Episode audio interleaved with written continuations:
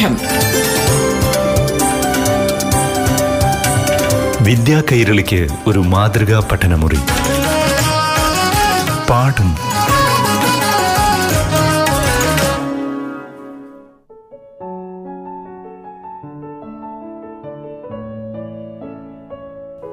പ്രിയപ്പെട്ട കൂട്ടുകാരെ പാഠം പഠന ക്ലാസ് തുടരുകയാണ്.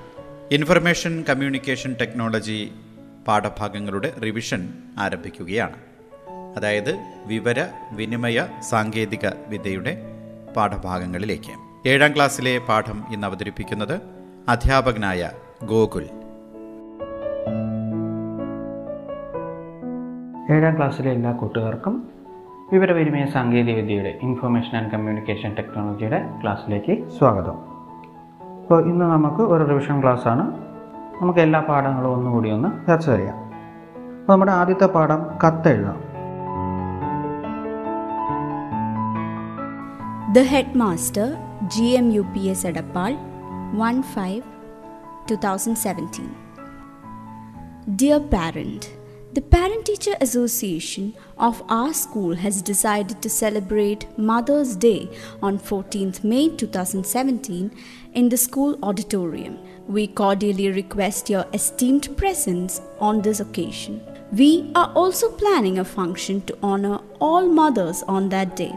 With regards, Headmaster. അപ്പോൾ ഈ ഒരു പാഠത്തിൽ പറയുന്ന സോഫ്റ്റ്വെയർ എന്ന് പറയുന്നത് ലിബർ ഓഫീസ് ആണ്. ഓക്കെ ലിബർ ഓഫീസ് ആണ്. അത് കത്തെഴുതാം എന്നാണ് പാഠത്തിന്റെ പേര് പറഞ്ഞിരിക്കുന്നത്. അതിൽ കൂടി നമുക്ക് കത്തുകൾ മാത്രമല്ല നോട്ടീസുകൾ പോസ്റ്ററുകൾ എന്നിവയെല്ലാം നമുക്ക് തയ്യാറാക്കാൻ സഹായിക്കുന്ന ഒരു സോഫ്റ്റ്വെയർ ആണ് ഇത്. ലിബർ ഓഫീസ് റൈറ്റർ എന്ന് പറയുന്നത്. അപ്പോൾ ലിബർ ഓഫീസ് റൈറ്റർ തുറക്കുന്നത് എങ്ങനെയാണ്? നമ്മുടെ കമ്പ്യൂട്ടർ സ്വിച്ച് ഓൺ ചെയ്ത് ഡെസ്ക് ടോപ്പ് വന്നു കഴിഞ്ഞാൽ അതിൽ നിന്ന് ആപ്ലിക്കേഷൻ മെനു തിരഞ്ഞെടുക്കുക. ആപ്ലിക്കേഷൻ മെനുവിൽ നിന്നും ഓഫീസ് ഓഫീസിൽ നിന്നും ലിബർ ഓഫീസ് റൈറ്റർ എന്ന രീതിയിലാണ് ലിബർ ഓഫീസ് റൈറ്റർ തുറക്കുന്നതിനുള്ള പ്രവർത്തനക്രമം. അപ്പോൾ ഇത് നമ്മൾ ഉപയോഗിക്കുന്നത് അല്ലെങ്കിൽ ഈ ഒരു സോഫ്റ്റ്വെയർ എന്ന് പറയുന്നത് ഒരു ടെക്സ്റ്റ് എഡിറ്ററാണ് ടെക്സ്റ്റ് എഡിറ്റർ എന്താ? നമുക്ക് അക്ഷരങ്ങളെ എഡിറ്റ് ചെയ്യാൻ ടൈപ്പ് ചെയ്യാം. അതിനുശേഷം അവ എഡിറ്റ് ചെയ്ത് അവയെ ഭംഗിയാക്കാം. ഓക്കെ അപ്പോൾ അങ്ങനെയുള്ള ഒരുപാട് പ്രവർത്തനങ്ങളാണ് നിങ്ങൾക്ക് പഠിക്കാനുള്ളത്. അപ്പോൾ ഇത്തരം സോഫ്റ്റ്വെയറുകളെ കോമൺ ആയി വിളിക്കുന്ന പൊതുവെ വിളിക്കുന്ന പേരാണ് എന്ത്? ടെക്സ്റ്റ് എഡിറ്ററുകൾ എന്ന് പറയുന്നത്. അപ്പോൾ ലിബർ ഓഫീസ് റൈറ്റർ എന്ന് പറയുന്നത് ഒരു ടെക്സ്റ്റ് എഡിറ്റർ സോഫ്റ്റ്വെയറിന് സോഫ്റ്റ്വെയറിന് ഉദാഹരണമാണ്. അപ്പോൾ നിങ്ങൾക്ക് അതിലുള്ള ആദ്യത്തെ പ്രവർത്തനം എന്ന് പറയുന്നത് കത്തൊരുക്കാം. അല്ലെങ്കിൽ നമുക്കൊരു കത്ത് തയ്യാറാക്കുക എന്നുള്ളതാണ്. അപ്പോൾ സാധാരണഗതിയിൽ ഒരു കത്ത് തയ്യാറാക്കാൻ നിങ്ങൾക്ക് എല്ലാവർക്കും അറിയാവുന്നതാണല്ലോ. ഇപ്പോൾ കീബോർഡിന്റെ സഹായത്തോടെ അപ്പോൾ കീബോർഡ് എന്ന് പറയുന്നത് ഇൻപുട്ട് ഒരു ഇൻപുട്ട് ഉപകരണമാണ്. അതായത് കമ്പ്യൂട്ടറിലേക്ക് നമുക്ക് നിർദ്ദേശങ്ങൾ കൊടുക്കാൻ സഹായിക്കുന്ന ഒരു ഉപകരണമാണ്. കീബോർഡ് നമുക്ക് എല്ലാവർക്കും അറിയാം. അപ്പോൾ ആ കീബോർഡിന്റെ സഹായത്തോടു കൂടി നമ്മൾ എന്ത് ചെയ്യുന്നു? ലിബർ ഓഫീസ് റൈറ്റർ ഓപ്പൺ ചെയ്ത ശേഷം തുറന്ന ശേഷം അതിൽ നമ്മൾ എന്ത് ചെയ്യുന്നു? കത്ത് ടൈപ്പ് ചെയ്യുന്നു. ഇപ്പോൾ ഒരു കത്ത് ടൈപ്പ് ചെയ്യുന്ന സമയത്ത് എന്തെല്ലാം കാര്യങ്ങളാണ് ശ്രദ്ധിക്കേണ്ടത് എന്നുള്ളത് നമുക്കറിയാം. ആവശ്യമുള്ള ഇടങ്ങളിൽ വലിയ വലിയ അക്ഷരങ്ങൾ അല്ലെങ്കിൽ ചെറിയ ചെറിയ അക്ഷരങ്ങൾ ഉപയോഗിക്കേണ്ട സ്ഥലത്ത് നമുക്ക് അത് ഉപയോഗിക്കാൻ അറിയാം. വാക്കുകൾ തമ്മിൽ നിശ്ചിത അകലം വേണമെന്നറിയാം. അതിൽ നമുക്ക് കീബോർഡിലെ സ്പേസ് ബാർ കീയൊക്കെ ഉപയോഗിക്കാം. അപ്പോൾ ഈ രീതിയിലെല്ലാം നമുക്ക് ഈ രീതിയിലെല്ലാം ശ്രദ്ധിച്ച് നമുക്ക് നല്ല രീതിയിൽ ഒരു കത്ത് തയ്യാറാക്കിയെടുക്കാൻ സാധിക്കും. രണ്ടാമത്തെ പ്രവർത്തനം എന്ന് പറയുന്നത് രൂപം മാറുന്ന അക്ഷരങ്ങൾ.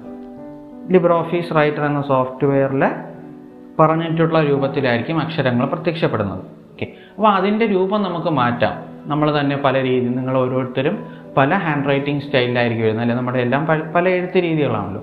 അപ്പോൾ അതുപോലെ തന്നെ കമ്പ്യൂട്ടറിൽ ടൈപ്പ് ചെയ്ത ശേഷം അതിൽ നമ്മൾ ടൈപ്പ് ചെയ്ത അക്ഷരങ്ങൾ വാക്കുകൾ എന്തോ ആയിക്കോട്ടെ. നമ്മളിപ്പോൾ തയ്യാറാക്കിയത് കത്താണ്. അപ്പോൾ കത്തിലുള്ള ഓരോ വരികളുടെയും രൂപങ്ങൾ മാറ്റാം നിറങ്ങൾ മാറ്റാം വലുപ്പം മാറ്റാം. അങ്ങനെ പല രീതിയിൽ നമുക്ക് മാറ്റങ്ങൾ വരുത്താൻ സാധിക്കും.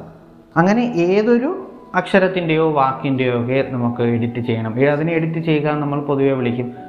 അങ്ങനെ ഏത് രൂപത്തിൽ നമുക്ക് എഡിറ്റ് ചെയ്യണമെങ്കിൽ അല്ലെങ്കിൽ രൂപമാറ്റം വരുത്തണമെങ്കിലും നമ്മൾ രൂപമാറ്റം വരുത്തേണ്ട വസ്തു അതായത് വാക്കാണെങ്കിൽ വാക്ക് സെന്റൻസ് ആണെങ്കിൽ സെന്റൻസ് ഒരു അക്ഷരം മാത്രമാണെങ്കിൽ അത്. അവയെ എന്ത് ചെയ്യണം ആദ്യം? സെലക്ട് ചെയ്യണം. അത് സെലക്ട് ചെയ്ത ശേഷം അക്ഷരരൂപം സൂചിപ്പിക്കുന്ന ഭാഗത്ത് നിന്ന് അനുയോജ്യമായ അല്ലെങ്കിൽ നമുക്ക് ആവശ്യമായിട്ടുള്ള രൂപം ഏതാണോ ഹാൻഡ് റൈറ്റിംഗ് സ്റ്റൈൽ ഏതാണോ അവ എന്ത് ചെയ്യുക? സെലക്ട് ചെയ്യുക. ഇതുപോലെ ചെയ്തു കഴിഞ്ഞാൽ നിങ്ങൾ കൊടുത്ത പുതുതായി മാറ്റം വരുത്തിയ രൂപം ഏതാണോ ആ രൂപത്തിലേക്ക് നമ്മൾ സെലക്ട് ചെയ്ത ടെക്സ്റ്റ് അല്ലെങ്കിൽ സെലക്ട് ചെയ്ത വാക്കാണെങ്കിൽ വാക്ക് സെന്റൻസ് ആണെങ്കിൽ സെന്റൻസ് അതെന്ത് ചെയ്യും? മാറും. ഇതുപോലെ നിങ്ങൾക്ക് ഏത് രൂപത്തിലെ ഏത് സെന്റൻസിനെയോ ഏത് വാക്കിനെയോ നിങ്ങൾക്ക് എന്ത് ചെയ്യാൻ കഴിയും? രൂപമാറ്റം വരുത്താൻ സാധിക്കും. അടുത്ത മൂന്നാമത്തെ പ്രവർത്തനം ഇത് നമ്മളൊരു കത്ത് തയ്യാറാക്കും. ചിലപ്പോൾ ഒന്നോ രണ്ടോ പാരഗ്രാഫ് പാരഗ്രാഫ് മീൻസ് ഖണ്ഡിക അല്ലേ? അപ്പോൾ ഖണ്ഡിക തിരിച്ചിട്ടായിരിക്കും നമ്മൾ എന്ത് ചെയ്യുന്നത്? കത്തുകൾ തയ്യാറാക്കുന്നത്. അപ്പോൾ അങ്ങനെ കത്തുകൾ തയ്യാറാക്കുമ്പോൾ ഖണ്ഡികയിൽ എന്തെങ്കിലും മാറ്റം വരുത്തണമെങ്കിൽ ഖണ്ഡികയിൽ വരുന്ന പ്രധാനപ്പെട്ട മാറ്റങ്ങൾ ഏതൊക്കെയാണ്? ഒന്നെങ്കിൽ മാർജിനിൽ നിന്ന് ഇത്ര അകലമായിരിക്കണം ഒരു പാരഗ്രാഫിന് വരേണ്ടത് അല്ലെങ്കിൽ ആദ്യത്തെ സെന്റൻസ് തുടങ്ങുന്നത് നടുക്ക് നിന്നായിരിക്കണം. അല്ലെങ്കിൽ ഓരോ വരികൾ തമ്മിലുള്ള അകലം. ഇവയെല്ലാം നമുക്ക് ക്രമീകരിക്കാൻ സാധിക്കും. അങ്ങനെ ചെയ്യണമെങ്കിൽ ആദ്യം എന്ത് ചെയ്യണം? ആദ്യം ഏത് പാരഗ്രാഫിനെയാണോ എഡിറ്റ് ചെയ്യേണ്ടത്? ആ പാരഗ്രാഫിനെ മുഴുവനായി സെലക്ട് ചെയ്യുക. അത് ചെയ്ത ശേഷം അതിന്റെ അലൈൻമെന്റ് എന്ന് നമ്മൾ ഇംഗ്ലീഷിൽ പറയും. ഓക്കെ പത്രങ്ങളെല്ലാം ശ്രദ്ധിച്ചാൽ കാണാം. മൂന്ന് കോളങ്ങളിലായിട്ട് പാരഗ്രാഫുകൾ അല്ലെങ്കിൽ സെന്റൻസുകൾ തിരിച്ചായിട്ട് നിങ്ങൾക്ക് കാണാം. അതിൽ വലത്തെ ഏറ്റവും ഇടത്തെ ഏറ്റവും നിങ്ങൾക്ക് നോക്കാം. അത് കഴിഞ്ഞ ഒരു നിശ്ചിത അകലത്തിലായിരിക്കും അവ ക്രമീകരിക്കുക. പത്രങ്ങൾ വായിക്കുന്ന എല്ലാവർക്കും നമ്മളെല്ലാവരും പത്രം വായിക്കാറുണ്ടല്ലോ. അതുപോലെ അറേഞ്ച് ചെയ്യാൻ അതുപോലെ ക്രമീകരിക്കാൻ നമ്മൾ ഉപയോഗിക്കുന്ന ഒരു ഓപ്ഷനാണ് ജസ്റ്റിഫൈ ടൂൾ ഓക്കെ അലൈൻമെന്റ് ടൂളിലെ ജസ്റ്റിഫൈ ടൂൾ ഓക്കെ അലൈൻമെന്റ് ആണ്. ഇതിന് പൊതുവെ വിളിക്കുന്ന വാക്ക്. അലൈൻമെന്റ് നാല് തരത്തിലുണ്ട്. ലെഫ്റ്റ് അലൈൻമെന്റ് ഉണ്ട് റൈറ്റ് അലൈൻമെന്റ് ഉണ്ട് സെന്റർ അലൈൻമെന്റ് ഉണ്ട് ജസ്റ്റിഫൈ അലൈൻമെന്റ് ഉണ്ട്. ഈ പത്രങ്ങളിലെല്ലാം കാണുന്നത് ജസ്റ്റിഫൈ അലൈൻമെന്റ് ആണ്. നമ്മൾ സാധാരണഗതിയിൽ നോട്ട്ബുക്കുകളിലെല്ലാം എഴുതുന്നത് ലെഫ്റ്റ് അലൈൻമെന്റ് ആണ്. ഓക്കെ അപ്പോൾ നമ്മൾ ടൈപ്പ് ചെയ്ത കത്ത് ലിബ്ര ഓഫീസ് റൈറ്ററിൽ നമ്മൾ ടൈപ്പ് ചെയ്ത കത്ത് ജസ്റ്റിഫൈ അലൈൻമെന്റ് ഉപയോഗിച്ച് നമ്മൾ എന്ത് ചെയ്യണം? അതിനെ ഒരു ഓർഡറിൽ ക്രമീകരിക്കുകയാണ്. അതുപോലെ അലൈൻമെന്റ് ക്രമീകരിച്ച ശേഷം വരികൾക്കിടയിലെ അകലം ക്രമീകരിക്കാൻ നമുക്ക് എന്ത് ചെയ്യാം? ഖണ്ഡിക സെലക്ട് ചെയ്തിട്ട് പാരഗ്രാഫ് സെലക്ട് ചെയ്ത ശേഷം വരികൾക്കിടയിലെ അകലം നമുക്ക് ലൈൻ സ്പേസിംഗ് ടൂൾ ഉപയോഗിച്ച് ക്രമീകരിക്കാൻ സാധിക്കും. ഈ പറയുന്ന സൗകര്യങ്ങളെല്ലാം തന്നെ നമുക്ക് നമ്മൾ കത്ത് ടൈപ്പ് ചെയ്യുന്ന അല്ലെങ്കിൽ ലിബ്രോ ഓഫീസ് റൈറ്ററിന്റെ മെനൂസിലായിട്ട് നമുക്ക് കാണാൻ കഴിയും. അതായത് നമ്മൾ കട്ട് ടൈപ്പ് ചെയ്യുന്ന ഏരിയ ഉണ്ടല്ലോ പേജ്. അതിന് മുകളിലായി കാണപ്പെടുന്നുണ്ട്. അതിൽ നിന്ന് നിങ്ങൾക്ക് ഈ പറയുന്ന ടൂളുകളെല്ലാം തന്നെ ലഭ്യമാണ്. അതുപയോഗിച്ച് തന്നെ നമുക്ക് എല്ലാ രീതിയിലും മാറ്റങ്ങളും ഇവിടെ വരുത്താൻ നമുക്ക് സാധിക്കും. നിങ്ങളുടെ അടുത്ത പ്രവർത്തനം എന്ന് പറയുന്നത് ആശംസാ കാർഡ് തയ്യാറാക്കാനാണ്. ആശംസാ കാർഡ് തയ്യാറാക്കുന്നതിന് എന്തെല്ലാം ആവശ്യമാണ്? നമുക്കൊരു കണ്ടന്റ് എന്താണ് ആശംസ? അല്ലെങ്കിൽ അറിയിക്കേണ്ട ആശംസ എന്താണ്? ആർക്കാണെന്നുള്ള ഒരു കണ്ടന്റ് നമ്മൾ ടൈപ്പ് ചെയ്യുന്ന കണ്ടന്റ് എന്താണെന്ന് നമുക്ക് ആവശ്യമാണ്. അത് കൂടാതെ തന്നെ നമുക്ക് എന്ത് ചെയ്യണം? അതിനൊരു ഫ്രെയിം വേണം.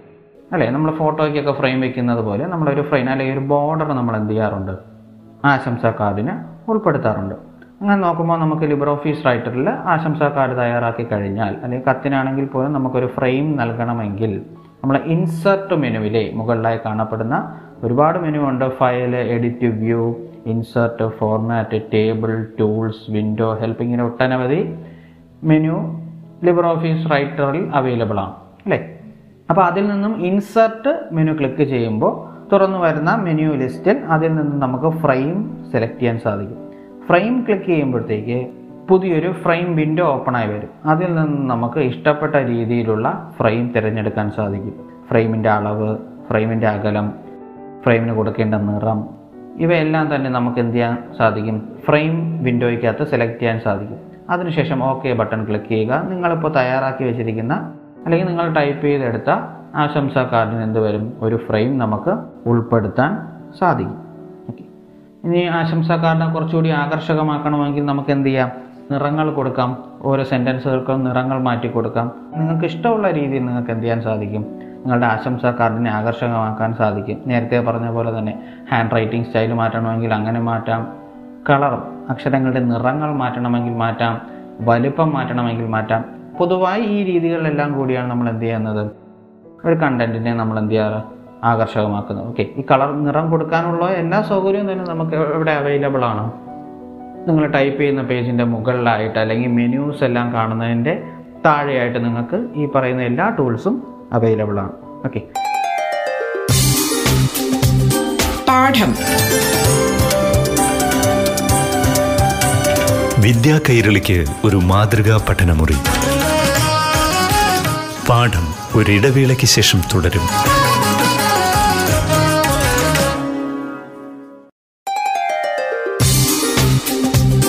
പാഠം. വിദ്യാ കൈരളിക്ക് ഒരു മാതൃകാ പഠനമുറി. പാഠം തുടരുന്നു.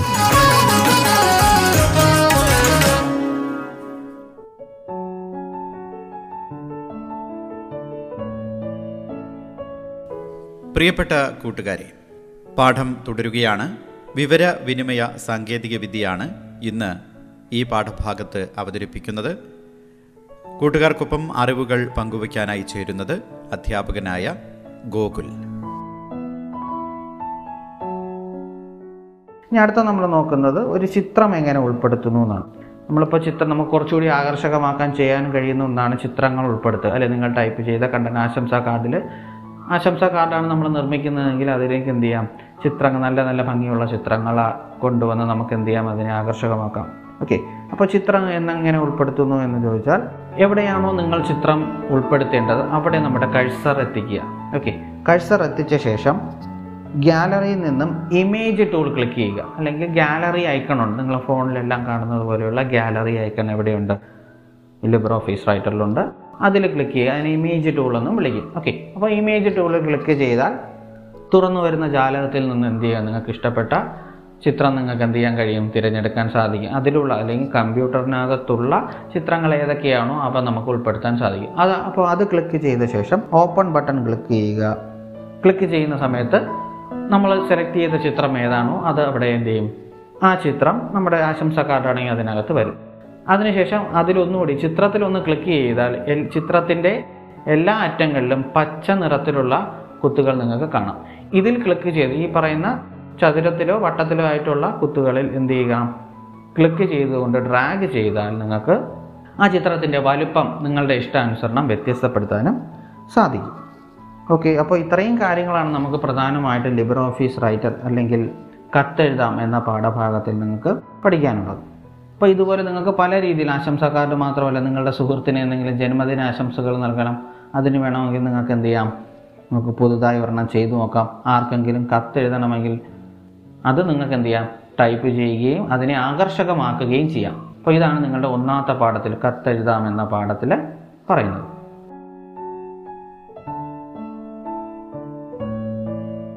അടുത്ത രണ്ടാമത്തെ അധ്യായം എന്ന് പറയുന്നത് ഗണിത ചിത്രങ്ങൾ കമ്പ്യൂട്ടർ അതായത് നമുക്ക് കണക്കുമായി അല്ലെങ്കിൽ ഗണിതശാസ്ത്രവുമായി ബന്ധപ്പെട്ട ഒരു സോഫ്റ്റ്വെയർ ആണ് നമുക്ക് ഈ ഒരു പാഠത്തിൽ പഠിക്കാനുള്ളത്. അതിലുള്ളത് ജിയോജിബ്ര എന്ന് പറയുന്ന ഒരു സോഫ്റ്റ്വെയർ ആണ്. ഈ സോഫ്റ്റ്വെയറിന്റെ സഹായത്തിൽ നിങ്ങൾ പഠിക്കുന്ന കണക്കുമായി ബന്ധപ്പെട്ട അല്ലെങ്കിൽ കണക്ക് കണക്കിലെ ജ്യോമിതീയ രൂപങ്ങൾ അല്ലെങ്കിൽ ജോമട്രിയുമായി ബന്ധപ്പെട്ട എല്ലാ കാര്യങ്ങളും നമുക്ക് ഈ ഒരു സോഫ്റ്റ്വെയറിന്റെ സഹായത്താൽ എളുപ്പത്തിൽ ചെയ്തെടുക്കുകയും പഠിക്കുകയും മനസ്സിലാക്കുകയും ചെയ്യാം. ഓക്കെ അപ്പോൾ അതിൽ നിങ്ങൾക്ക് പറയുന്ന ആദ്യത്തെ പ്രവർത്തനം എന്ന് പറയുന്നത് വരകൾക്കിടയിലെ കോണുകൾ നിർമ്മിക്കുക എന്നുള്ളതാണ്. ഇപ്പോൾ ജിയോജിബ്ര സോഫ്റ്റ്വെയർ ഓപ്പൺ ചെയ്ത ശേഷം ലൈൻ സെഗ്മെന്റ് ടൂൾ ഉപയോഗിച്ച് നിങ്ങൾക്ക് വരകൾ വരയ്ക്കാം. ഓക്കെ അപ്പോൾ ലൈൻ സെഗ്മെന്റ് ടൂൾ എന്ന് പറയുമ്പോഴത്തേക്ക് എന്താ ലൈൻ സെഗ്മെന്റ് എന്ന് പറയുന്നത് രണ്ട് ബിന്ദുക്കൾക്കിടയിലെ വരം അപ്പോൾ ആ ചിത്രം കാണുമ്പോൾ തന്നെ നിങ്ങൾക്ക് അത് മനസ്സിലാകും. ആ ടൂൾ ഉപയോഗിച്ച് പരസ്പരം കൂട്ടിമുട്ടുന്ന രണ്ട് വരകൾ വരയ്ക്കുക. അതിനുശേഷം ഈ രണ്ട് വരകൾക്കിടയിലെ കോണുകൾ കണ്ടുപിടിക്കുക എന്നുള്ളതാണ് അടുത്ത് നമ്മൾ ചെയ്യേണ്ടത്. അപ്പോൾ അത് കണ്ടുപിടിക്കാൻ ആംഗിൾ ടൂൾ ഉപയോഗിച്ച് രണ്ട് വരയിലും ക്ലിക്ക് ചെയ്ത് വരകൾ കൂട്ടിമുട്ടുന്ന ബിന്ദു കണ്ടെത്തുക. അതിനുശേഷം ആംഗിൾ മെഷർ ടൂൾ അതായത് ആംഗിൾ അളക്കാൻ ഉപയോഗിക്കുന്ന ടൂളുണ്ട് ആ ടൂൾ ഉപയോഗിച്ച് കോണുകൾ അളക്കുക.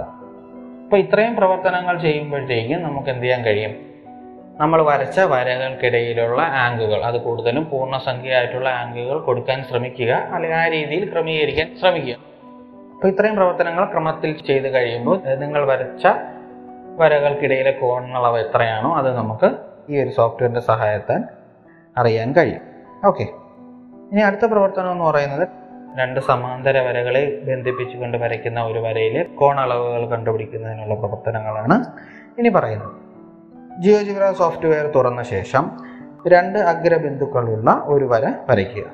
വരയിൽ നിന്നും അല്പം അകലത്തിൽ ഒരു കുത്തിടുക. അതിനുള്ള ടൂളുകളെല്ലാം നിങ്ങൾക്ക് അവൈലബിൾ ആണ് നിങ്ങൾ ജിയോ ജിയോജിബ്ര സോഫ്റ്റ്വെയർ എല്ലാം ചെയ്തതുകൊണ്ട് ടൂളുകൾ പ്രത്യേകിച്ച് നമുക്ക് പറയാൻ പരിചയപ്പെടുത്തേണ്ട ആവശ്യം വരുന്നില്ല. ഈ കുത്തിലൂടെ ആദ്യ വരയ്ക്ക് സമാന്തരമായ മറ്റൊരു വര വരയ്ക്കുക. ഓക്കെ അപ്പോൾ നമ്മൾ ആദ്യം വരച്ച വരയിൽ നമ്മൾ എന്ത് ചെയ്യുന്നു?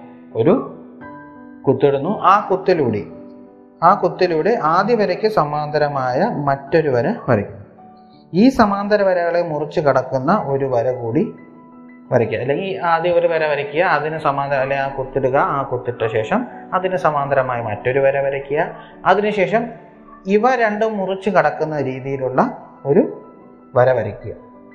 ഈ വരകളുടെ സംഗമ ബിന്ദുകൾ കണ്ടെത്തുക. ഓക്കെ അതായത് ഈ രണ്ട് ഈ സമാന്തര വരകളെ കൂട്ടിമുട്ടുന്ന ഒരു ബിന്ദു കാണുമല്ലോ? രണ്ട് ബിന്ദു ഒരു വരയ്ക്ക് ഒരു ബിന്ദു മറ്റൊരു വരയ്ക്ക് മറ്റൊരു ബിന്ദു. ഈ രണ്ട് ബിന്ദുക്കൾ കാണുമല്ലോ? ഈ രണ്ട് ബിന്ദുക്കളിലുമുള്ള എല്ലാ കോണുകളും അളക്കുക. അത് അളക്കുന്നത് എങ്ങനെയാണ് നമ്മൾ കഴിഞ്ഞ പ്രവർത്തനത്തിൽ പറഞ്ഞു. അപ്പോൾ അതേ പ്രവർത്തനം തന്നെ ഇവിടെയും ചെയ്യുക. ഓക്കെ അപ്പോൾ ഇതിലൂടെ നമുക്ക് ഒരു രണ്ട് സമാന്തര വരകൾക്കിടയിലൂടെ വരയ്ക്കുന്ന വരയിലെ കോണളവുകൾ എത്രയാണെന്ന് അളക്കാൻ സാധിക്കുന്നതാണ് അപ്പോൾ പ്രധാനമായും ഈ രണ്ട് പ്രവർത്തനങ്ങളാണ് നിങ്ങൾക്ക് ഈ ഒരു സോഫ്റ്റ്വെയറിൽ നിന്ന് പഠിക്കാനായിട്ട് ഉള്ളത്. ഓക്കെ ഇന്നത്തെ പാഠം ക്ലാസ് ഇവിടെ പൂർണമാവുകയാണ്.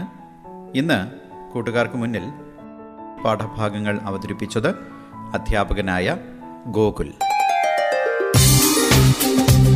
പാഠം.